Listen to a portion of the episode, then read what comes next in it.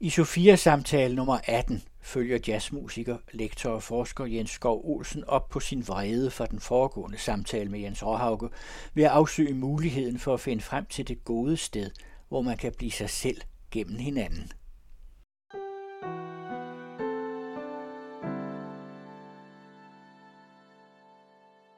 Jens Skov Olsen. Så sidder vi her igen, fordi du var så vred sidst vi talte sammen. Og øh, dannelse opstår jo ikke bare i vrede. Og derfor så har vi aftalt at tage en runde mere. Ja. Hvor du ikke er vred. Du havde faktisk lovet at tage din fløjte med, men det kan jeg se, du ikke har. Åh, oh, det er rigtigt. Så øh, derfor så må vi i stedet for koncentrere os om, at du har taget Olsen med. Ja. Yeah.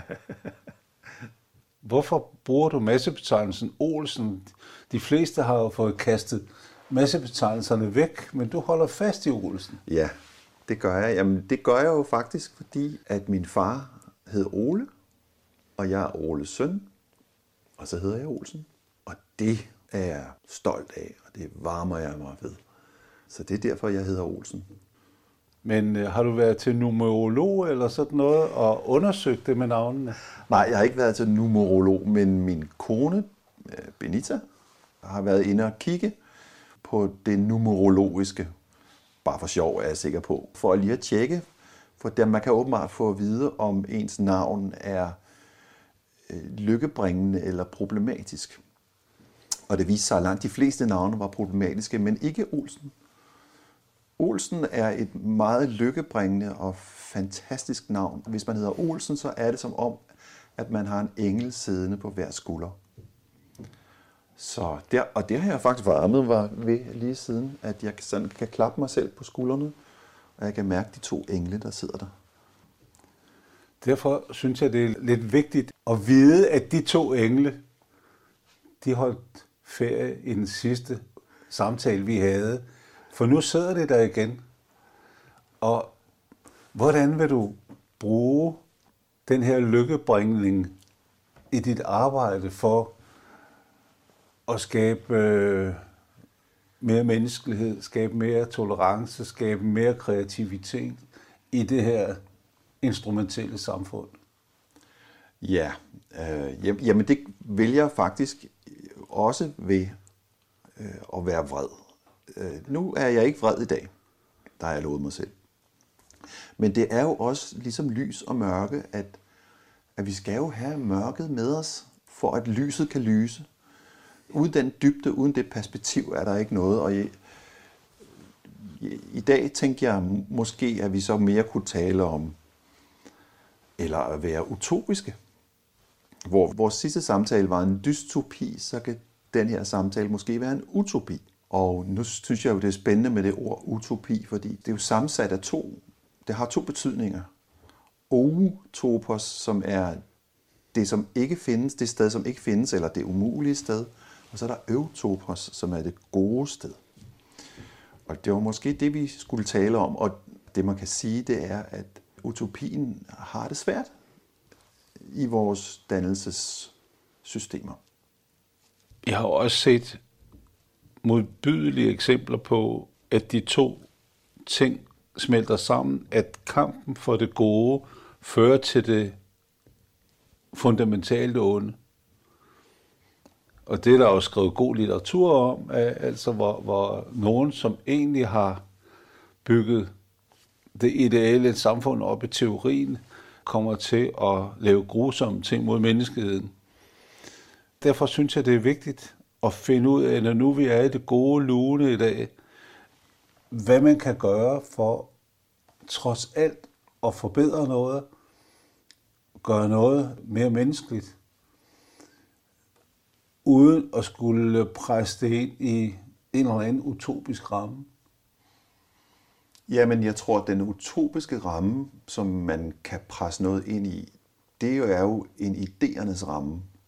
Og nu nævnte du sidst det her med øh, teoretisk pædagogik og didaktik og sådan noget, som, som jo både er godt, men det er også øh, en idéverden, som hvis vi begynder at maste ned over vores liv og hinanden, så er risikoen jo, er, at vi ikke opdager vores liv og hinanden, og kan være i det.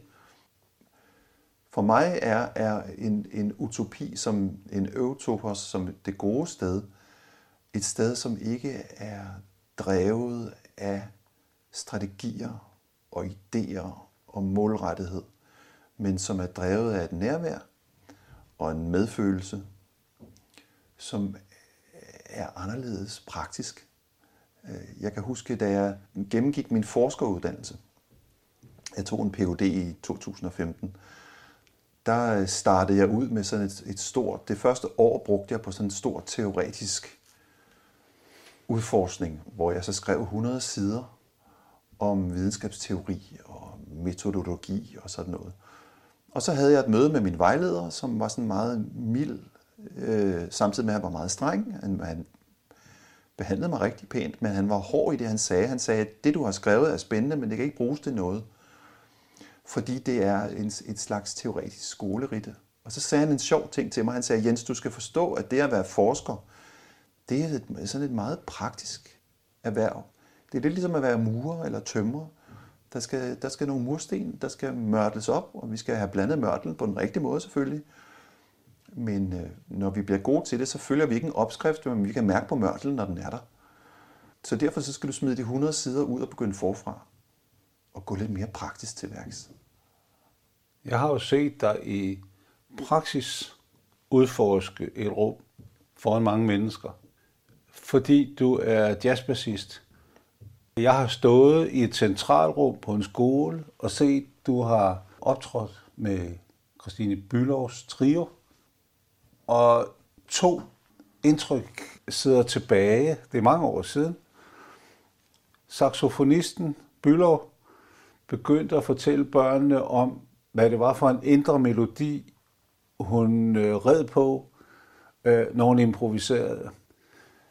Mens hun stod og sang for dem, så havde du et blik på trommeslageren, som var helt fantastisk.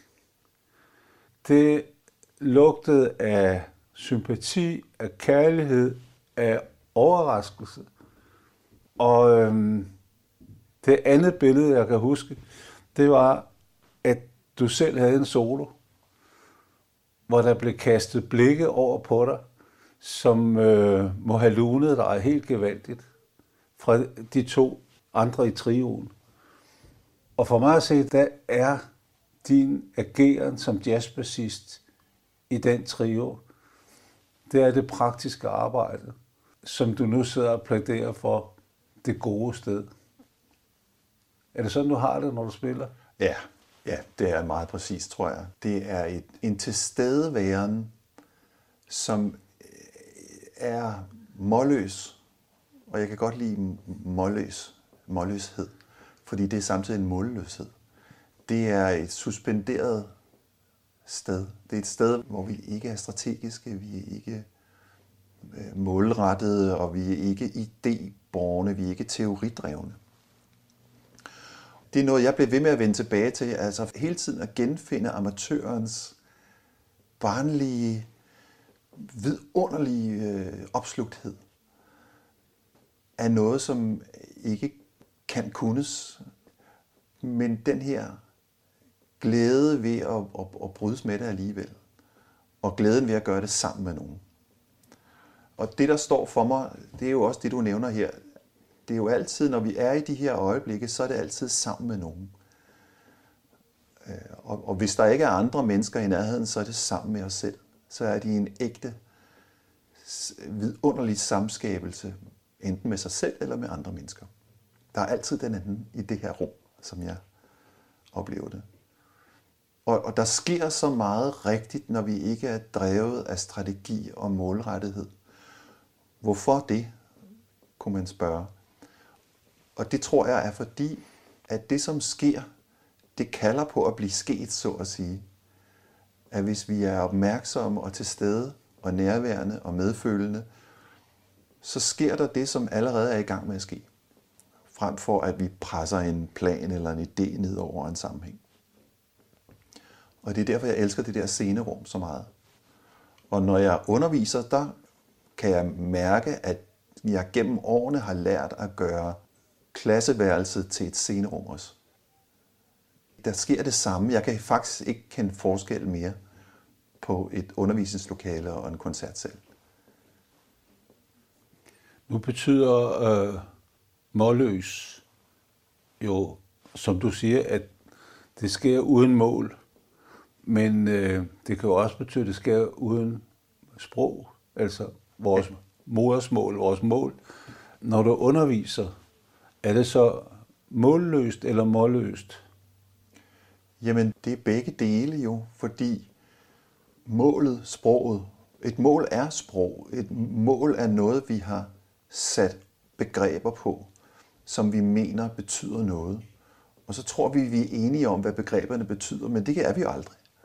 Fordi et begreb har altid lige så mange betydninger, som der findes mennesker i rummet, der prøver at tale sammen. Det er derfor, vi jeg siger nogle gange, jeg opfatter mig selv som filosof, at det er jo ligesom måske at være i nærheden af mig, og nogle gange at være, ligesom at være til filosofikongres, at, hvor man bruger en uge på at finde ud af, hvad ordene betyder, før man overhovedet kan komme i gang med kongressen.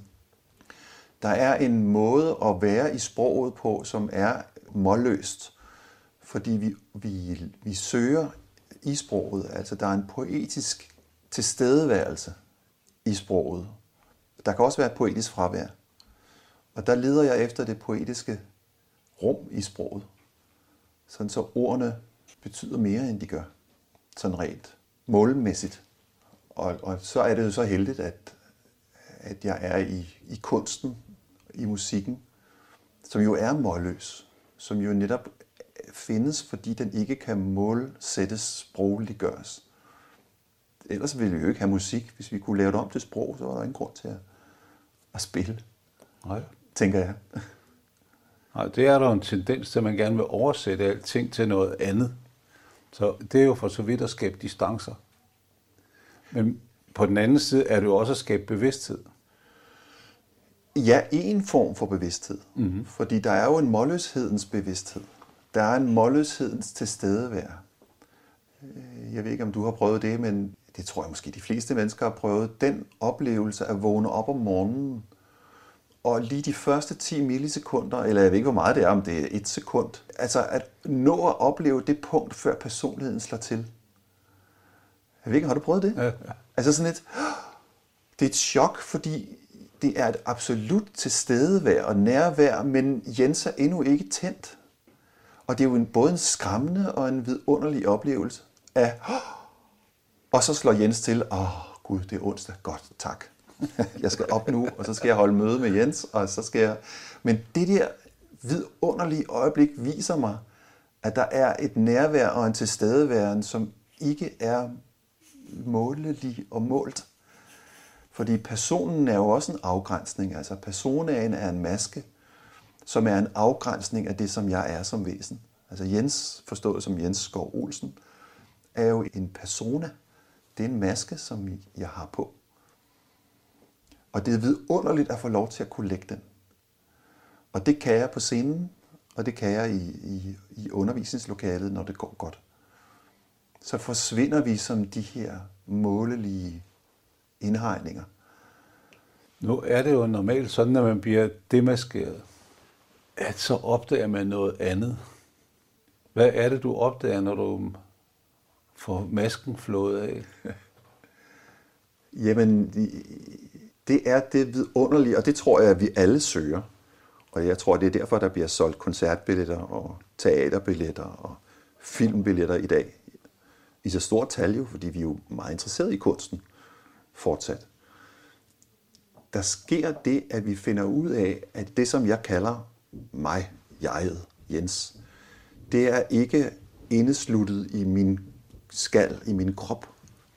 At jeg er et os, jeg er et vi, og det er en slags hjemkomst. Det er at komme hjem og opleve, at jeg ikke bare er den her persona, men jeg er et fællesskab. Det alt det, der er mig, er i virkeligheden dig, der mejer mig, og alle de mennesker, jeg kender, min familie, venner, de er ansvarlige for, hvem Jens er, sammen med mig. Så der er et fællesskab. Det er det, som er så vidunderligt, tror jeg. Og der er også en, der er en mildhed og en tilgivelse i det. Fordi så forstår jeg jo, at hvis jeg lider nederlag, eller har fiasko, eller gør noget forkert, så er det ikke mig, der hænger på regningen. Der er et vi, som hænger på regningen. Og, og Ole Fogh Kirkeby har lavet et vidunderligt begreb for det her. Han kalder det heteroenticitet. Og det er at blive sig selv gennem den anden. Jeg hørte en helt øh, forunderlig performance i, i går aftes med skuespiller Ole Lemmeke, som har spillet H.C. Andersen i Fra Regnormens liv. Han fortalte om, hvordan man bygger en rolle op, altså hvordan man tager en maske på, når man skal være en anden. Og han fortalte om den her store forandring. Det var, da en supertandlæge havde konstrueret på baggrund af det originale tandsæt fra H.C. Andersen, havde konstrueret et tandsæt til Ole Lemke, som kunne sættes ud på hans egen tænder, om hvordan det ændrede hans talemåde, hvordan han opfattede sig selv helt anderledes, bare fordi han havde fået den store digters tænder. Og når han taber tænderne, så bliver han så igen øh, en anden. Men jeg synes, det var et godt billede på, hvad det vil sige at tage maske på. At man pludselig øh, træder ud. Så på en måde, så blev han en del af noget andet ved at tage maske på.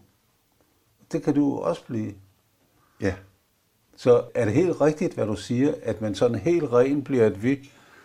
Når du for eksempel står og improviserer og holder din bas i hånden, er bassen så ikke en anden maske? Eller er det din øh, ene engel? Jamen, jeg, jeg, jeg synes, det billede med, med, med gebisset er, er meget smukt, for det viser jo, hvordan at vi er en sken, som ikke er vores egen sken.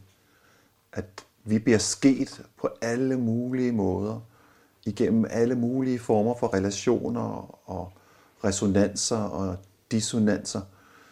Og frem for alt, det at erkende, at når jeg står og skal spille en solo, så er det ikke mig, der skal vise verden, hvor fantastisk en bassist jeg er. Så er jeg, er jeg en slags, hvad hedder det? Hedder det ikke et trækpapir, øh, som skal suge den overskydende blæk op? Altså jeg skal suge salen til mig, og så skal jeg spille salen. Og det kræver jo, at jeg ikke står i vejen for mig selv ved at ville alt muligt. Og det er en udvikling som improvisator, jeg tror, der er helt afgørende. At i starten af min karriere var jeg fuldstændig opslugt af at skulle vise verden, hvor god jeg var. Men jeg har lært, at, at jeg skal gå et skridt til side for at gøre plads til det, som kan strømme, som er en fælles strømme. Og så tror jeg, at, at ens stemme bliver meget stærkere, når den klinger i en samklingen. Så det vil sige, at det for så vidt er publikum, der danner dig, når du improviserer? Ja, eller jeg stiller, jeg stiller alt det, jeg kan, og min bas, og hele det her væsen, det stiller jeg til rådighed for det, der kan ske. Og på den måde, så er der et, et der er et vi. Og jeg kommer til at tænke på David Bohm, som er øh, videnskabsmand og filosof, var videnskabsmand og filosof, og hjalp med at opfinde kvantemekanikken. Han sagde, det er jo ikke delene, der er det grundlæggende. Det er helheden, der er den grundlæggende. Og det kan vi ikke rigtig forstå. Vi lever i en kultur, der er øh, fuldstændig optaget af, at det er delene, der tilsammen udgør helheden. Men som han siger, og det var en af erkendelserne fra kvantemekanikken, det er, det er helheden, der er det grundlæggende. Delene er et resultat af analyse. Og det er derfor, jeg kalder det at komme hjem til det fællesskab, som ikke er summen af individerne, men som er det, som er vores hjemsted, det grundlæggende. Og det lyder mærkeligt, når jeg siger det, også på mig selv, fordi vi er så optaget af hele tiden at gøre delene til det grundlæggende. Ligesom fagene i skolen er det, der gør helheden. Men fagene er jo bare et resultat af en analyse. om det er matematik eller musik, er kun et spørgsmål om analyse. Ja, det har Peter Bastian jo sprogligt vist om nogen i, ind i musikken. Det er jo øh, kvantefysik og, og nodelærer, der smelter sammen Ja. til helheder. Men når du siger det sådan, nu laver vi de her Sofia-samtaler for at pejle, hvad dannelse er, så er din definition nu på din demaskering og komme hjem, jo for så vidt også et udsagn om, at det projekt, vi har gang i at pejle dannelse, det er dømt til at mislykkes. Hvor, hvorfor tænker du det? Fordi vi aldrig fanger helheden. Det jeg mener, det er, at vi når aldrig frem til en formel. Nej. Nej, fordi, ja, det er rigtigt. Vi når aldrig frem til en formel, fordi en formel må jo være et resultat af analyse. Ja. Og så bliver det endnu en del, et endnu et fragment. Hvis vi så skal se dannelse i det her blik, hvad er dannelse? Jamen, så tror jeg, det, det er øh, at være, at, være, at være kaldet. At være kaldet er at, at, at svinge med. At være i en svingningsrelation med noget andet eller nogen andre. Og det er den her vidunderlige øh, følelse af at være i gang med at, at kunne noget sammen med nogen andre. Den her vekselvirkning, hvis vi kan gøre den ikke strategisk og målløs, og hvordan kan vi gøre det? Jamen det er ved ikke at, at gøre noget. Det, vi kan ikke gøre noget for det. Vi kan lade være med at gøre noget. Vi kan lade være med at presse vores idéer og strategier og intentioner ned. Og prøve at være der og se, hvad der sker. Det tror jeg er opskriften. Så vi fortsætter samtalerne. Ja, Ja. det synes jeg. Tak skal du have for optimisme. Selv tak.